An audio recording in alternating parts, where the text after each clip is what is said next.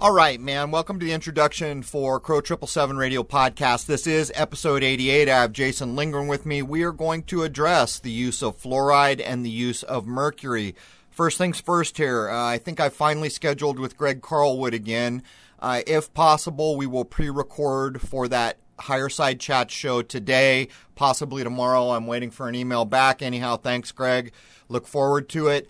Um, the first hour, we cover just a ton of stuff about fluoride. People should be aware of this stuff. After all, fluoride is in a lot of places you don't really consider that it might be, and we cover these things.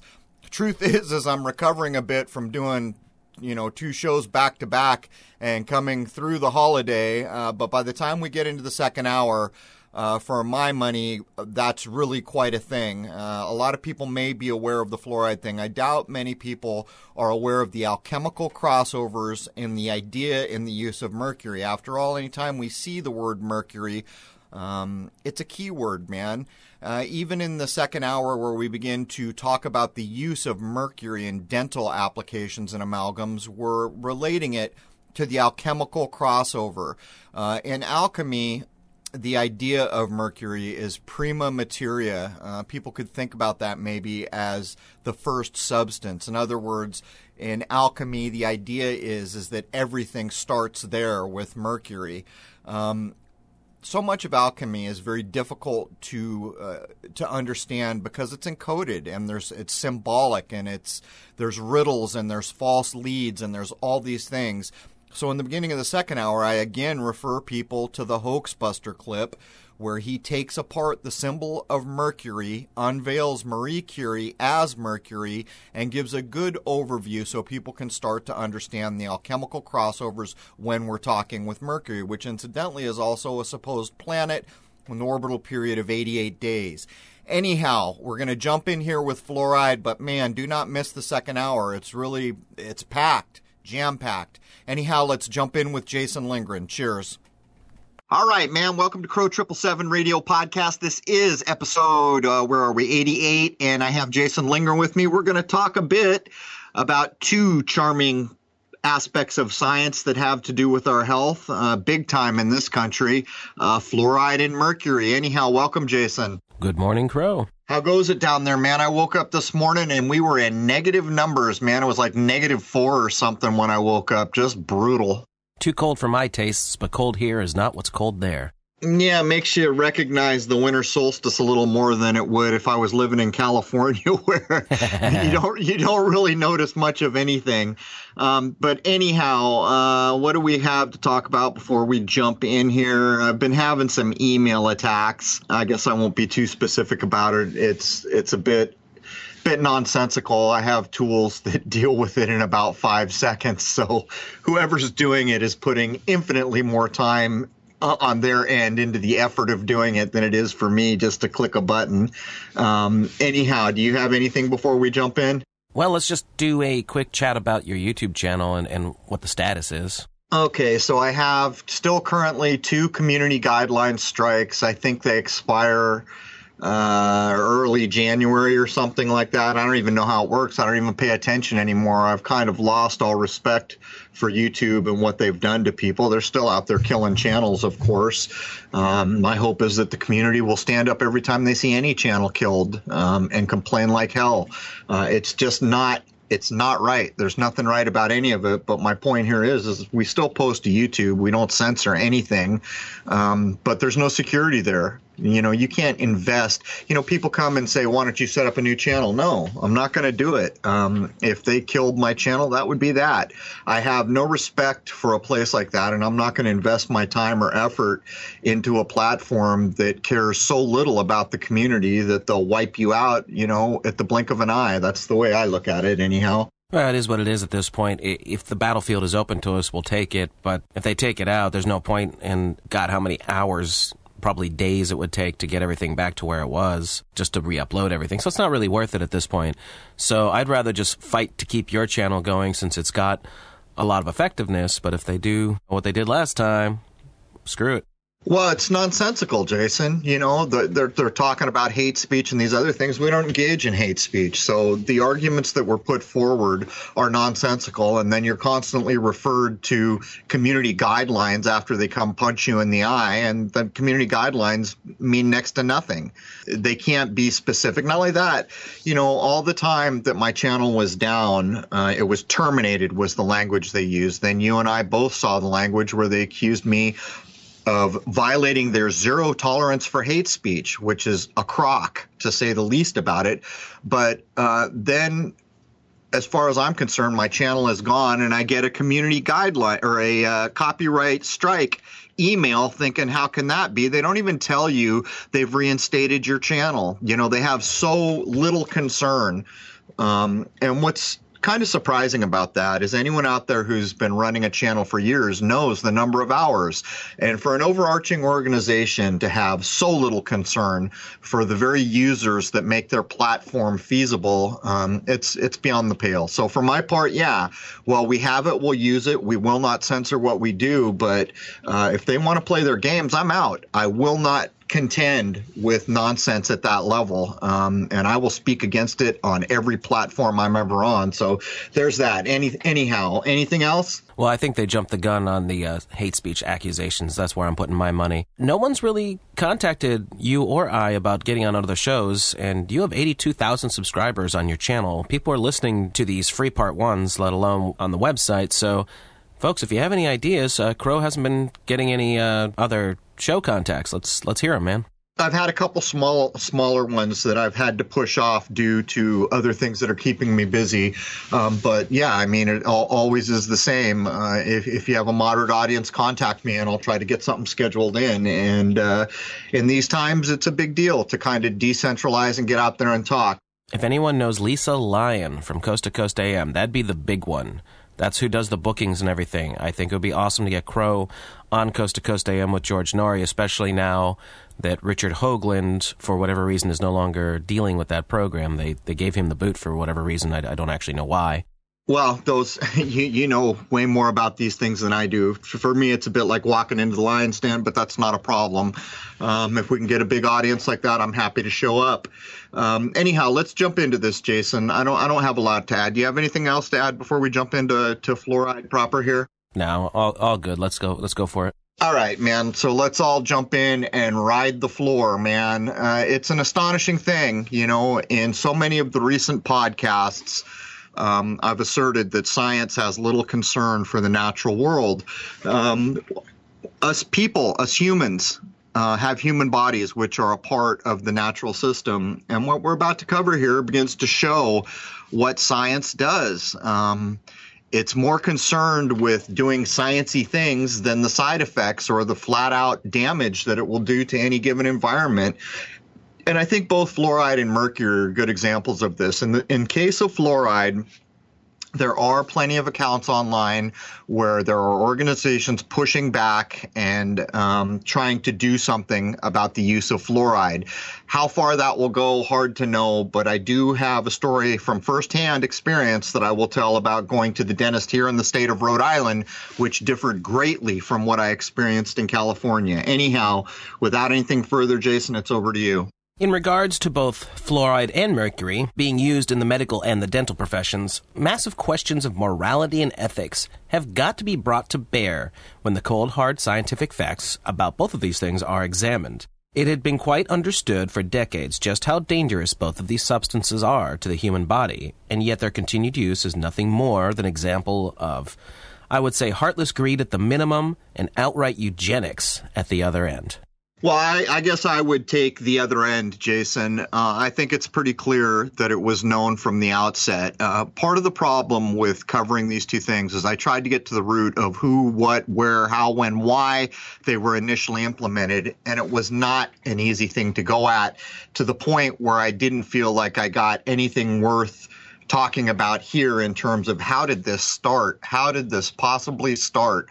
Um, but in my my view, malice is a forethought, and I will use this definition that I'm going to read um, as you know, you make the statement that the mainstream wasn't so aware, which they weren't.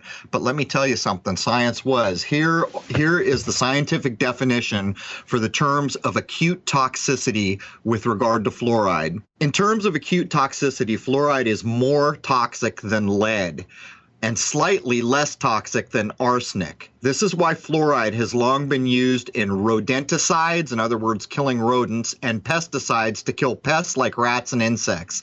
It is also why accidents involving over ingestion of fluoride dental products, including fluoride gels, fluoride supplements, and fluoridated water, can cause serious poisoning incidents, including death.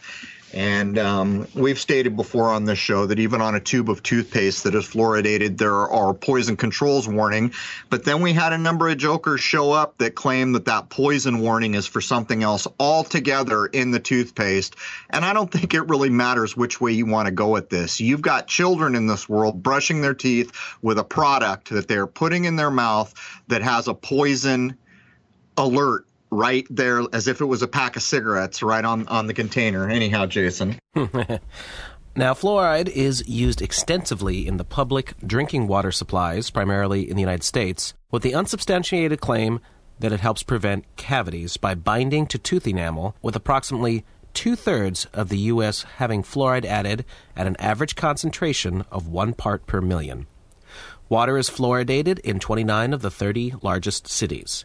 The exception is Portland, Oregon. For the fourth time since 1956, voters in Portland defeated a plan in 2012 to add fluoride to the public water supply.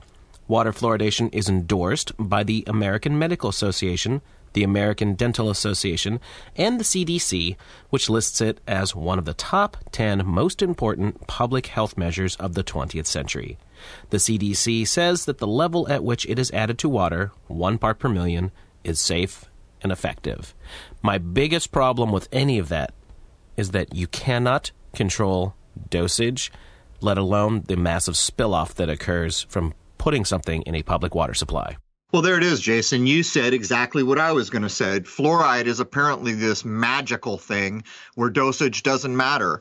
Um, even if you were going to take a simple example of someone who drank maybe a gallon of water a day to someone who only drank a glass of water today, um, the dosage of fluoride is vastly different in those two people. And that sets aside how large they might be, what their body weight may be, all these other things. But here again, we come back to the idea of science throwing the natural environment to the wind. Zero concern because, and I'll get to this when we get there, I'll cover what happened in San Diego when they fluoridated the water. Basically, what they're doing is pouring a byproduct of industrialization into the water, and they're calling it fluoride. But what they're doing as they're fluoridating all the fish, all the lizards, all the frogs, all the plants, everything is getting fluoridated. And they state in a lot of places, you know, fluoride's not so easy to get out of the water. For so many of us who were stuck in a place where the water is fluoridated and we want to get it out, we have to rely on reverse osmosis um, because we're told the molecule of fluoride is so small, it's not an easy thing to get it back out of the water. So here again, we have science just dumping this stuff into water supplies and basically fluoridating everything that comes into contact to it. And the idea that the CDC backs this is a telling, telling thing.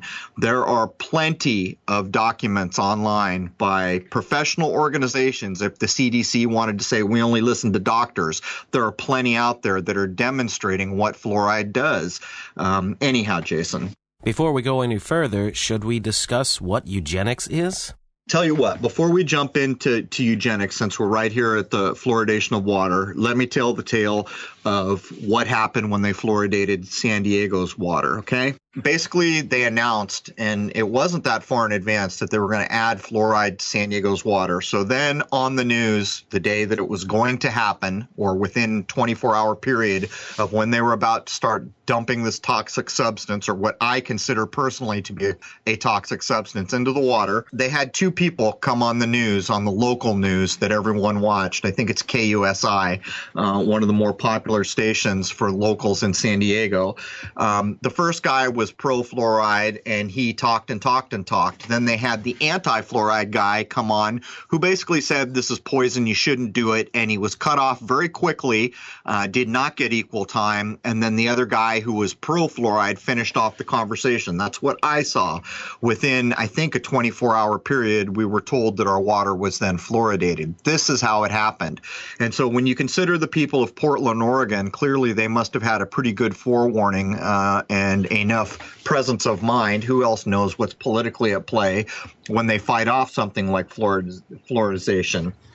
But here's another definition that I'm going to read real quickly before we go forward, Jason. Fluoride is a highly toxic substance. Consider, for example, the poison warning the FBA, FDA now requires on all fluoride toothpaste sold in the U.S., or the tens of millions of people throughout China and India now who suffer serious crippling bone disease from drinking water with highly elevated levels of fluoride. That was pulled from a scientific study. Um, so there it is, man. Uh, the idea that the CDC is backing this and saying it's one of the most important public health measures, well, for what? It's not for the benefit of health. So what exactly are they backing here? Anyhow, back over to you, Jason. So here's the straightforward definition of eugenics for those of you who may not know the study of or belief in the possibility of improving the qualities of the human species or a human population, especially by such means as discouraging reproduction by persons having genetic defects or presumed to have inheritable undesirable traits, which would be negative eugenics, or encouraging reproduction by persons presumed to have inheritable, desirable traits, positive eugenics. And of course, this happened in the early 20th century and got a lot of negative press because of what Nazi Germany was doing. Yeah, this is going to play into, you know, as we get down into it, I'm going to list some of the scientific studies that have shown where fluoride does damage to the human body. And the reproductive cycle is, in fact, listed there. But anyhow, let's outline a little bit about where fluoride is being used right now because I think most people will be astonished when they hear what you're about to tell them. Most developed nations do not fluoridate their water. In Western Europe, for example, only 3% of the population consumes fluoridated water. While 25 countries have water fluoridation programs, 11 of these countries have less than 20% of their population consuming fluoridated water. Argentina, 19%, Guatemala, 13%, Panama, 15%, Papua New Guinea, 6%, Peru, 2%, Serbia, 3%, Spain, 11%, South Korea, 6%, the United Kingdom, 11%, and Vietnam, 4%. Only 11 countries in the world have more than 50% of their population drinking fluoridated water. Australia, 80%, Brunei, 95%, Chile, 70%, Guyana, 62%, Hong Kong, 100%, the Irish Republic, 73%, Israel, 70%, Malaysia, 75%, New Zealand, 62%, Singapore, 100%, and the United States, 64%. These numbers represent 5% of the world's population. There are more people drinking fluoridated water in the United States than the rest of the world combined. There is no difference in tooth decay between Western nations that fluoridate their water and those that do not. And I took that off an official website that had uh, looked up all of the stats. So there it is, man. Um, the United States, in so many ways, has become a petri dish for control of this world, in my view. Um, but let's look at some basic ideas of things that, that are being taught in the United States, where more people are being fluoridated than the rest of the world combined. Um, did you ever hear of, Jason, the idea of the two minute brushing rule? That always used to make me think because when my nephews went to school, they were taught that you needed to brush your teeth for at least two minutes. And I thought, well, that's ridiculous. That doesn't guarantee that you're cleaning your teeth. Isn't it more important to do a good job brushing than to sit there timing with a clock when you could just be hanging the toothbrush out of your mouth? And I began to wonder is this the amount of time it takes for fluoride to start to absorb into your body? But here's a personal tale because this is kind of a depressing topic that we're covering here, but I want to show people that there is hope. Um, there truly is hope. that when people stand up, things do change. Here in Tiverton, Rhode Island, the first time I had to go to a dentist when I was here, I walked in the door, and the first thing I said when I sat down is the chair, do not fluoridate me. Do not put anything with fluoride in my mouth. Do not hand me a rinse with fluoride. I do not want fluoride in my body. And the lady said, okay. And I went, wow. And I said, okay, well, wait a minute here. I just moved here from San Diego, and the last three times I went to the dentist in San Diego, it was literally a tooth and nail fight when I told them they would not fluoridate me. They said, What the hell is your problem? Get with the program here. Don't you understand why Americans have good teeth and all this other hullabaloo? And I finally said, Don't care about any of it. This is my body. You will not be putting fluoride in. And on two of those occasions, at the end of procedure, I was handed a cup with a rinse. And I said, What's in this rinse? And they said, Fluoride. So that's how it was going in San Diego. When I got to Rhode Island and the lady said, okay, I finally said, well, I've got to ask.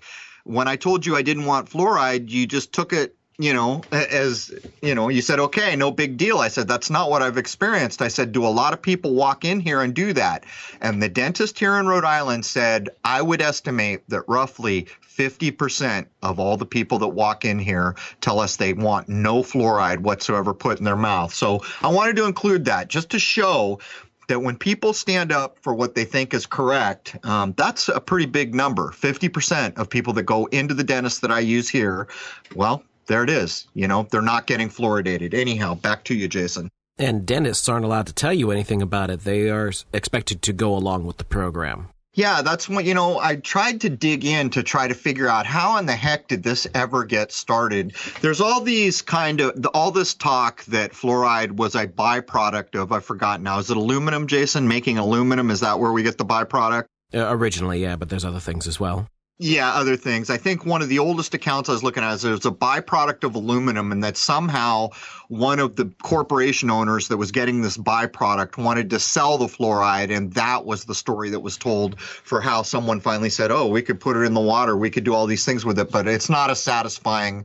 answer to what I was looking for. I'm just not sure at this point how either the use of mercury started or the use of fluoride. I did find accounts, but not to the point where I was willing to talk about them here. I felt like it wasn't enough or that it wasn't, the source was not viable enough for me. Anyhow, Jason.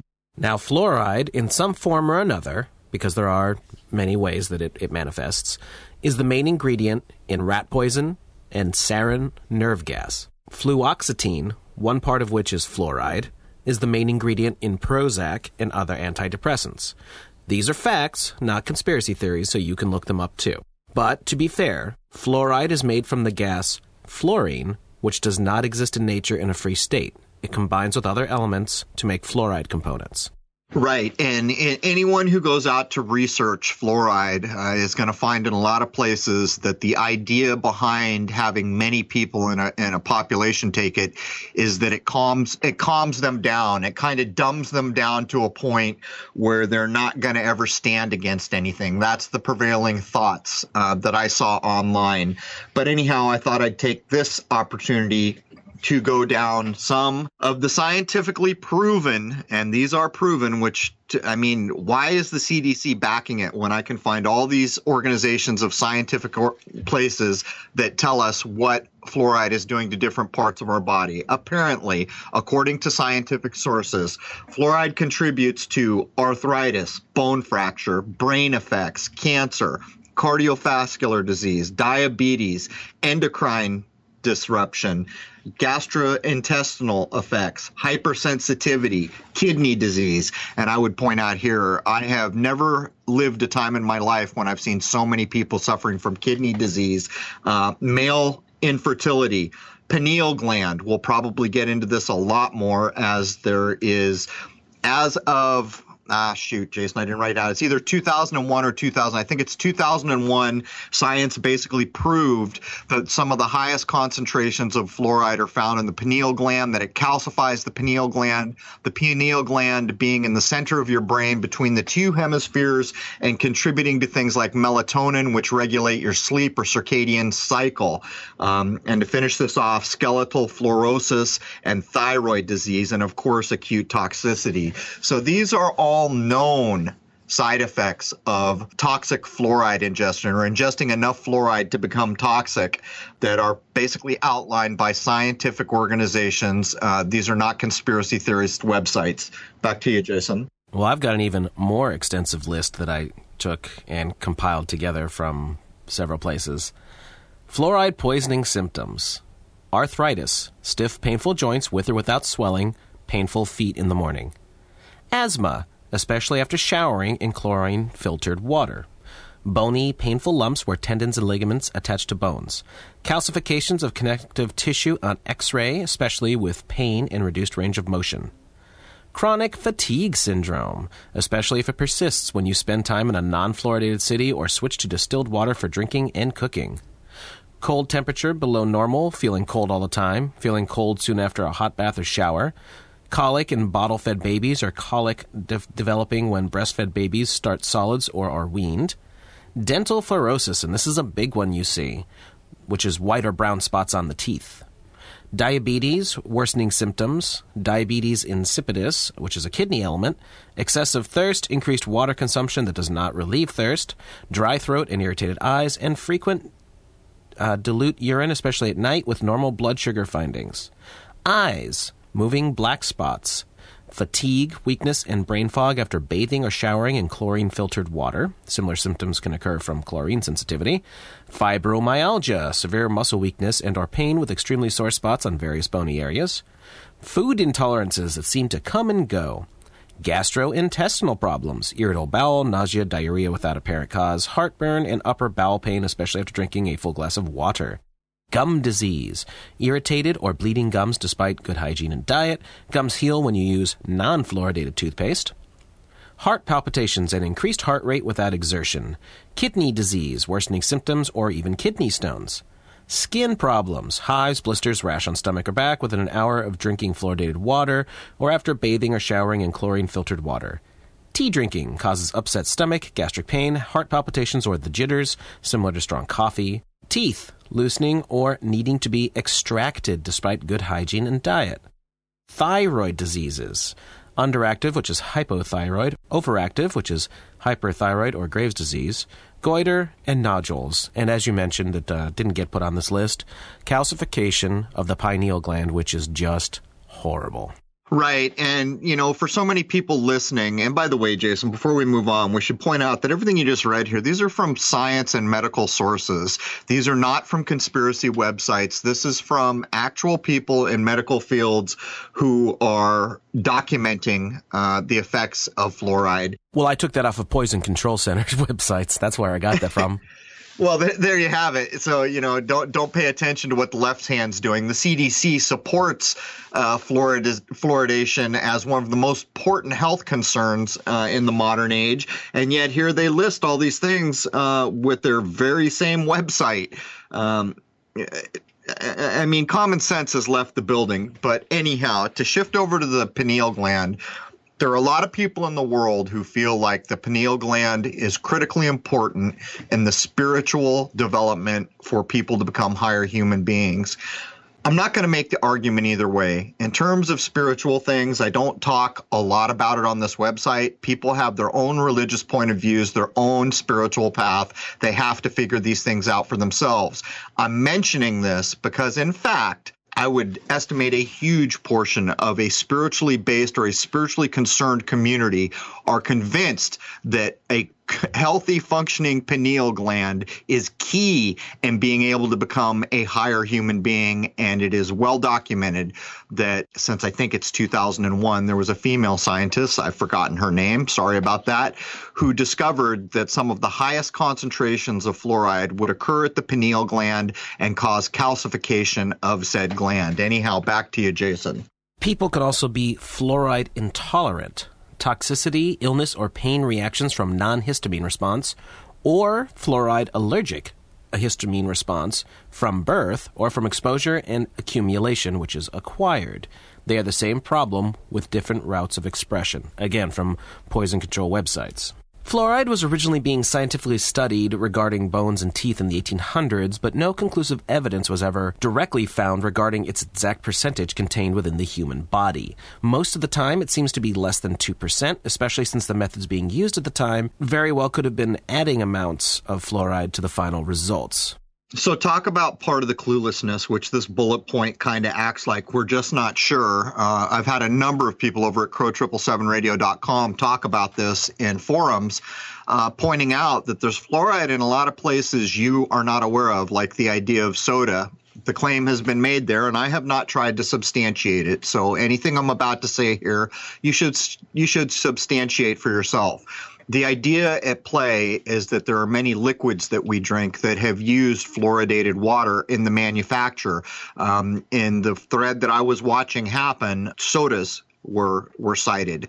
Other things that were cited is many types of bottled waters. For those who aren't aware, Many of the bottled waters, you can look these up online, are simply tap water. They're literally bottling it straight out of the tap. So if they're in a place where that water is fluoridated, sometimes if you notice on bottled water, you will see that it is fluoridated on the label. Other times you will see no indication of fluoride, and yet the water, in fact, is fluoridated. And I just wanted to get that in, Jason. Well, this again comes back to the you have no idea what dosage you're getting. If 60 whatever percent of the United States water supply is fluoridated, then the Coca Cola plant down the road, if it happens to be in one that has a fluoridated facility, they're going to make Coca Cola with the damned fluoridated water. And, and this is just something that, if you think about it, extrapolate that concept over and over and over again all over the place.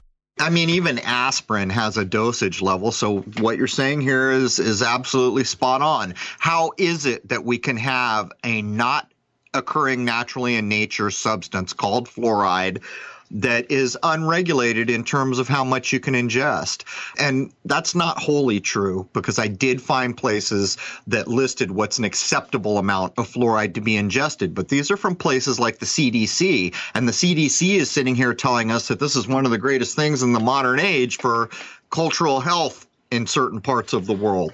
And and at the same time on their very website they tell you all the toxicity problems that are associated with fluoride. But in what world is there a substance put into things that everyone consumes where there is no dosage concern? Apparently, fluoride is that, whatever the hell you want to call it, that substance.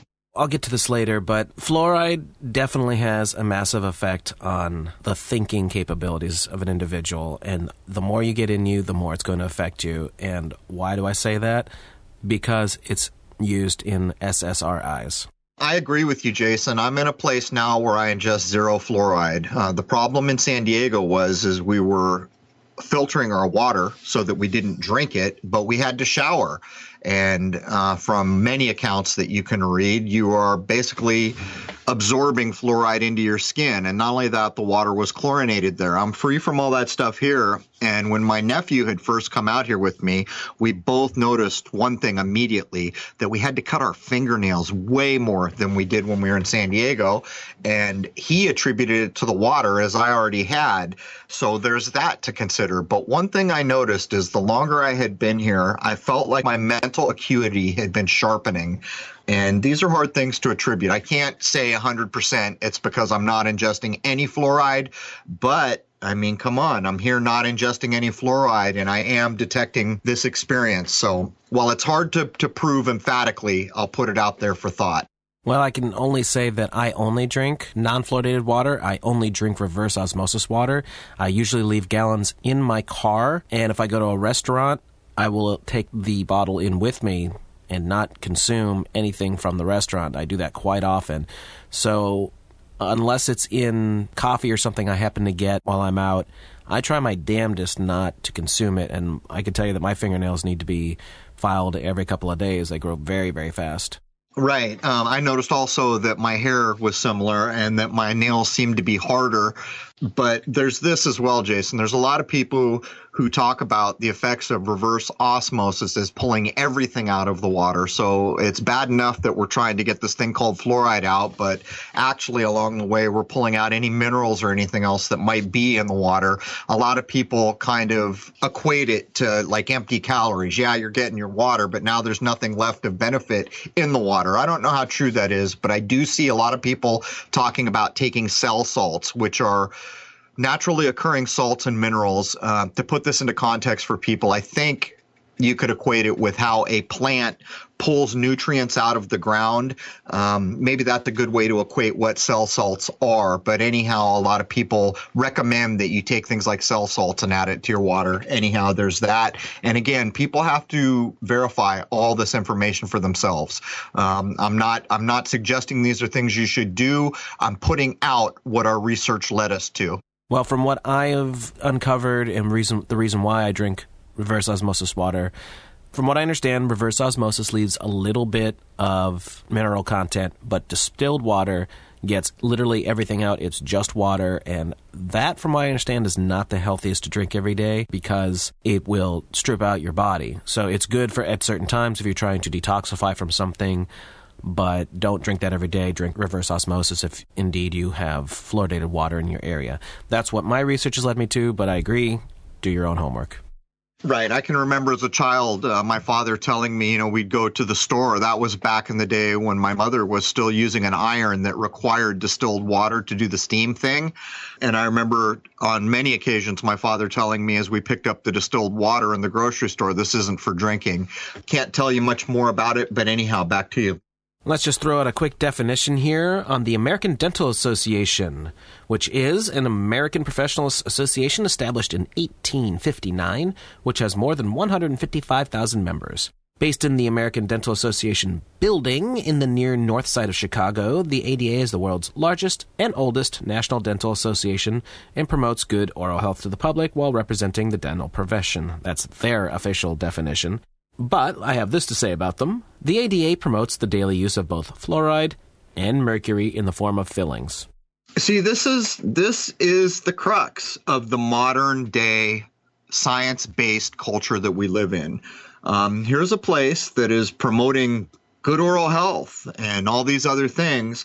And yet they're promoting the use of fluoride, which is well documented as something we probably shouldn't be ingesting.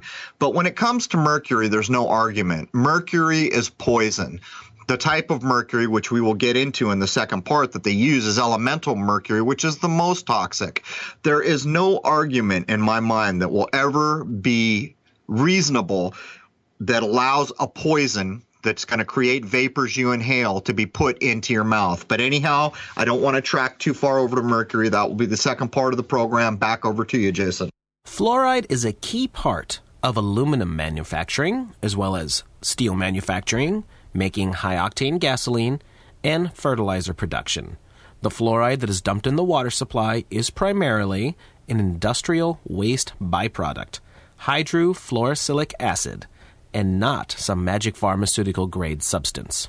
Ah, shit, I don't even know what to say here, Jason. You know, I, I say it all the time. Science has no regard for nature, um, for our natural world. Um, not only are they fluoridating people, uh, human beings, which is bad enough, but every fish, every frog, every lizard, every coyote, every bird, every everything that is relying on these water supplies that are out in the natural world somewhere are having this byproduct of basically industrial manufacturing. Um, it's beyond the pale, Jason, isn't it? It's really, it really is beyond the pale. You can make any argument you want, but when you boil it down to what's going on here, they're taking an industrial byproduct and dumping it in the water. Now, here's a little bit of fun history for you. In 1924, IG Farben, a German chemical manufacturing company, began receiving loans from American bankers, which led to the creation of the IG Farben cartel.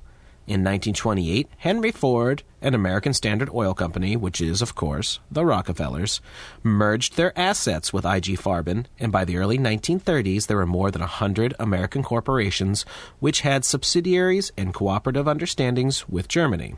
The IG Farben assets in America were controlled by a holding company called American IG Farben, which listed the following on its board of directors Edsel Ford, president of the Ford Motor Company, Chaz E. Mitchell, president of Rockefeller's National City Bank of New York, Walter Teagle, president of Standard Oil New York, Paul Warburg, chairman of the Federal Reserve and brother of Max Warburg, financier of Germany's war effort, Herman Metz, a director of the Bank of Manhattan, controlled by the Warburgs, and a number of other members, three of which were tried and convicted as German war criminals for their crimes against humanity involving World War II and Nazi Germany. In 1939, under the Alted Agreement, the American Aluminum Company, Alcoa, then the world's largest producer of sodium fluoride, and the Dow Chemical Company transferred its technology to Germany. Colgate, Kellogg, DuPont, and many other companies eventually signed cartel agreements with IG Farben, creating a powerful lobby group who became known as the Fluoride Mafia. So it looks to me, Jason, that you're coming as close as we can come to the, you know, how, when, why uh, of this. I went at it a bunch of ways, but this bullet point that you have outlined here really begins to show that we're looking at the banksters, the car companies, the Federal Reserve, the oil companies as the people who started what's being called the fluoride mafia. Uh, it's quite a thing, Jason. It's quite a thing. And this tells us something about the CDC, doesn't it?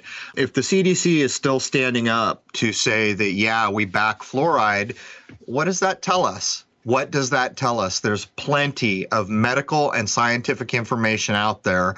Um, even a union of scientists as late as 2006 who are saying the risk is not worth it to fluoridate water supplies. That's as recent as 2006. So it's a hell of a thing, Jason. Now, here should be a good refresher course for any of our regular listeners.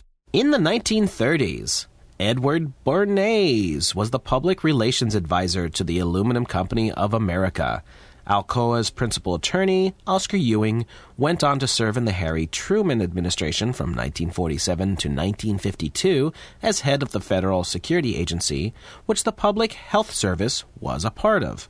In this position, Ewing authorized water fluoridation for the entire country in 1950 and enlisted Bernays' services to promote water fluoridation to the public.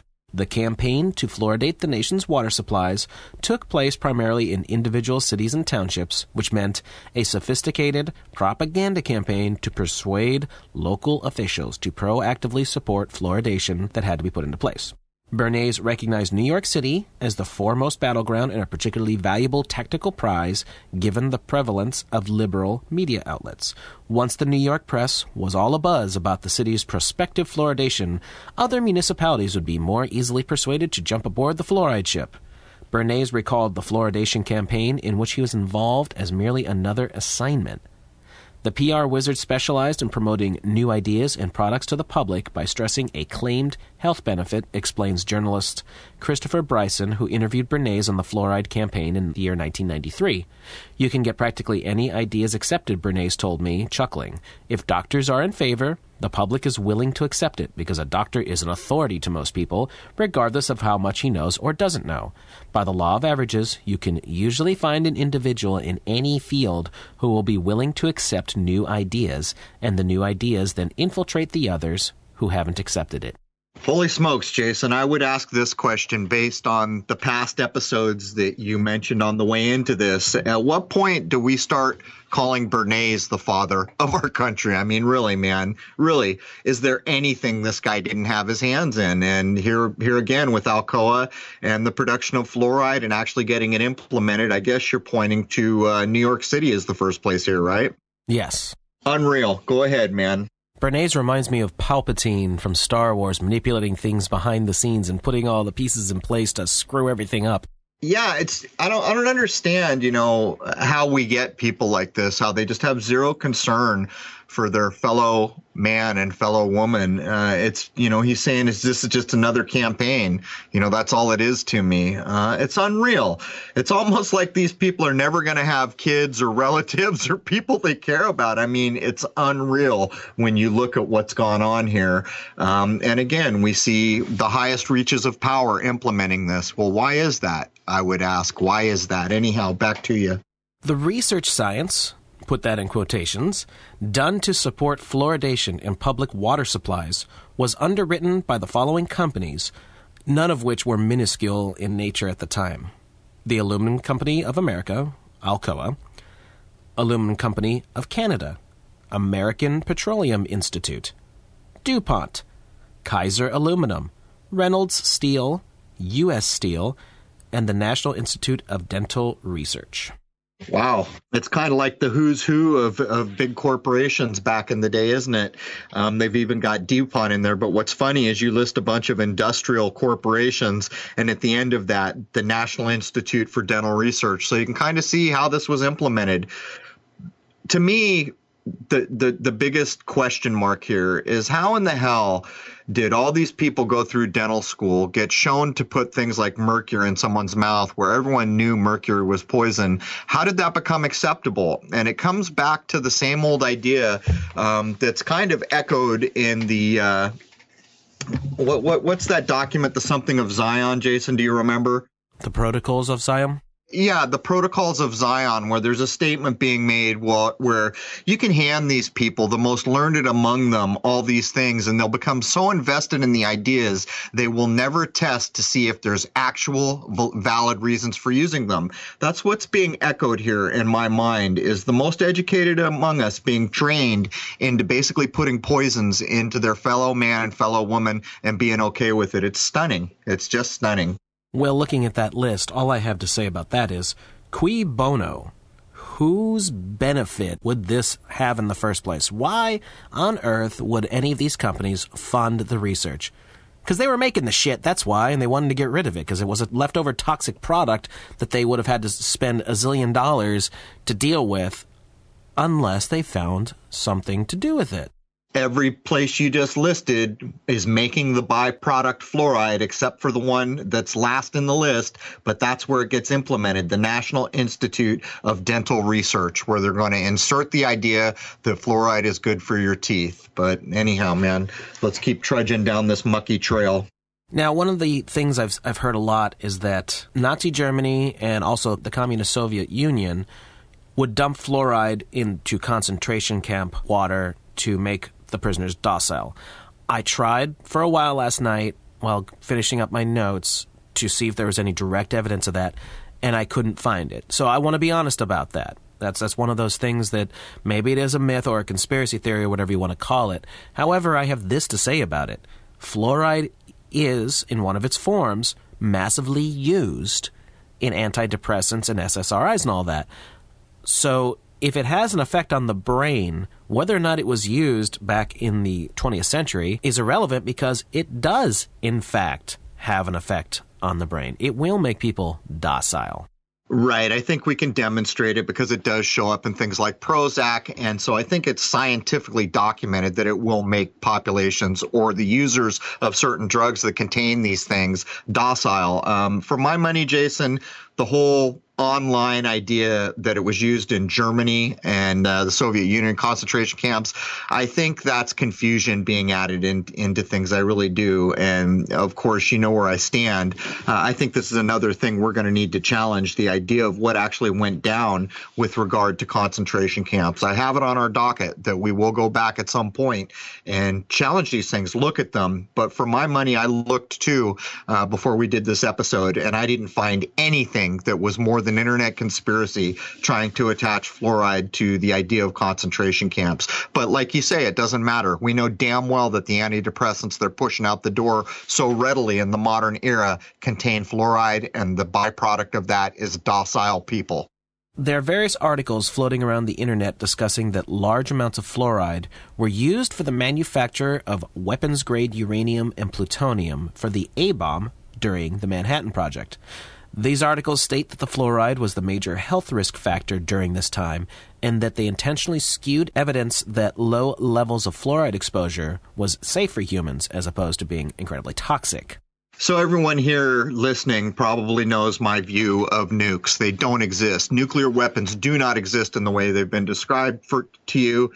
So, when I begin to see fluoride mixed up in the whole tale of the Manhattan Project and the supposed making of a nuclear weapon that could destroy the world, I think, again, you're just looking at confusion and conspiracy being piled into a thing to muddy up the waters uh, in case people like Jason and I may come along later and say, hey, guess what? What, folks? Look at all this scientific documentation that says fluoride is not good for you.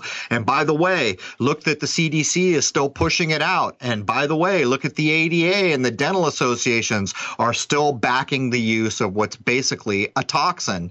Um, for my money, this bullet point is nonsense piled on nonsense, Jason. Well, it doesn't matter. We know that fluoride is toxic. That's right. That's the straight. It doesn't matter where it came from or who said what way back 100 years ago. We know that it's toxic. There's absolutely no doubt of that. So, what else is there? People can throw out crazy conspiracies and attach it to other nonsense, but it's really irrelevant. Right. I think it's the idea of just always introducing confusion and misinformation that helps protect the initial nonsense that's going on. In other words, when people begin to wake up that there's this ill-conceived thing in society that they want to do something about. Quite often, what we find is uh, this kind of a tactic where they start to mix it into nonsensical things or bigger, overarching ideas, and then they attach it to the kind of conspiracy mindset so that it's more easily fended off when people come to bear demanding that they're treated in a better way. Basically. Right, and I, I think that's an easy way for them to muddy the waters. If you're trying to get just straightforward facts, which is what I'm going for. I don't care about a whole bunch of nonsense conspiracy theories or what other people have said. I try not to do the same old, same old on this program. I try to just get facts, present them in a logical order, and make a basis of judgment from that, which I believe is what you do as well. And then we discuss the topics and make postulations off of those facts.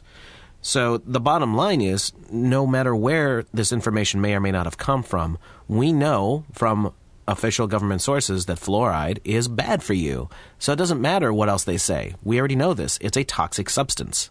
Right. It's stunning. Any individual can go online and within about 10 minutes can have determined from actual medical studies that fluoride is bad for you. And yet the overarching organizations in the United States, in this very strange place we call the United States, places like the CDC and the people who rule over dentists in this country are still pushing the use of it. And it goes to show you where we are here in the modern age. Again, 10 minutes take you all of 10 minutes to find why fluoride is bad. And yet the overarching organizations are still pushing, pushing the usage of this toxic substance uh, into our bodies. Anyhow, back to you. Now, since fluoridated water is so common, as we discussed earlier, the dosages a person could consume, especially in the United States, could be nearly incalculable, seeing as how it could and probably is used in all manner of manufactured foods, beverages, and even in the fruits and vegetables and grains that would be consumed, and not just in the water that any individual might consume. And why is that?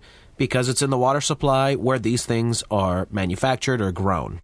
To me, this is the scariest part of fluoride because we're told it's a molecule that's so small there's not a lot of ways to get it back out of the water. But if that's in fact a true thing, um, and we have every reason to believe it is because we have to use reverse osmosis to get the fluoride out of the water, think of all the places. Everything that is grown and watered with fluoridated water, guess what? It has fluoride in it.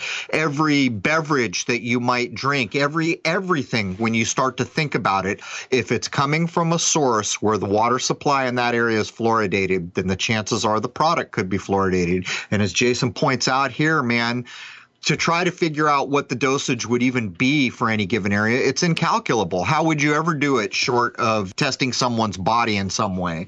Anyhow, man, we're getting close to the top of the hour. Is there anything more you want to get in on a uh, on fluoride before we jump over to mercury? Well, there's two two other things here. Most of the studies that I saw had massive implications that any benefits, if there are any from fluoride, would be topical, meaning applied directly to the teeth, not ingested. The nonsense they spew out is that you're drinking the water and it's getting on your teeth as it's going in your mouth and on down. That just sounds like a pile of rubbish right off the bat. The second thing I want to point out is since 1997, the FDA requires all fluoride toothpaste sold in the United States to carry the following warning. Warning! Keep out of reach of children under six years of age. If you accidentally swallow more than used for brushing, seek professional help or call a poison control center immediately. Yeah, so call the CDC, who's uh, backing the use of fluoride. But as we close out hour one on fluoride and prep up to get into hour two, mercury, which is my word, mercury is a hell of a thing to be putting into people's bodies. But when I was a child, we used to leave San Diego and for the summertime, because my father was a college professor, uh, come to the East Coast. And my dentist at the time, he was a German man, I remember him well, would send my mother to the East Coast with these little minty flavored pills that were fluoride, which we were supposed to take one a day. And while we didn't, there were many of, you know, we didn't use it regularly and pretty soon it just got forgotten about and nobody did it. Um, there were plenty of times when I remember as being a young child being handed that fluoride tablet to take. Anyhow, Jason, anything you want to sum up on fluoride before we jump over and prep for the second hour to cover mercury? I also remember some sort of fluoride chews or tablets or something they gave out in kits when I was in grade school. And I remember I tried it once and it made me very sick to my stomach. And no one else in my family tried to push it on me, so I just didn't take them after that. So that, that tells you everything right there, I think. Well, luckily, it, when I was young, I you know I'd leave the house in the morning and I'd come back when it was dark. You know, I'd be out on boats or swimming or hiking or doing something all day. So, uh, well, I can't remember exactly how much of that stuff I took, but you know, just in closing here, what a crazy, crazy thing. Um, we can all look up online why fluoride is a toxic substance we shouldn't be ingesting. We can read a litany of studies of all the bad things it contributes to in human health. And yet, on every fluoridated toothpaste tube, it tells you to call a poison control center. The head of all poison control centers is the CDC. The CDC is still pushing a valid use for fluoride in the modern age. What a strange country we live in, man. What a strange country. Anyhow, Jason, one last chance. Anything you want to add before I close it down? Please don't use fluoride. and while these are only the points of views and the opinions of the makers of this radio show, but uh, I think it, I think it's good advice, Jason. But every person, in fact, has to go find out if the things we've said here have value. They should challenge everything we've said. The things we have said here are not for believing, are not for accepting, are not for regurgitating. You need to challenge the information we lay down here. And while I will back everything we've said, again. Uh, from my point of view and Jason's point of view, there is no way in heck people should be in, ingesting fluoride. You do, in fact, need to go to discover that for yourself to see if it's a true thing for you. Anyhow, that brings us to the top of the first hour for episode 88, Crow 777 Radio Podcast, covering fluoride. Jason and I are going to prep up, and we're going to come back from the alchemical corners of the universe and cover the use of mercury, of all things, a known poison uh, in, in much of the dental work that's still still goes on in this world. Anyhow, there it is, man. Cheers.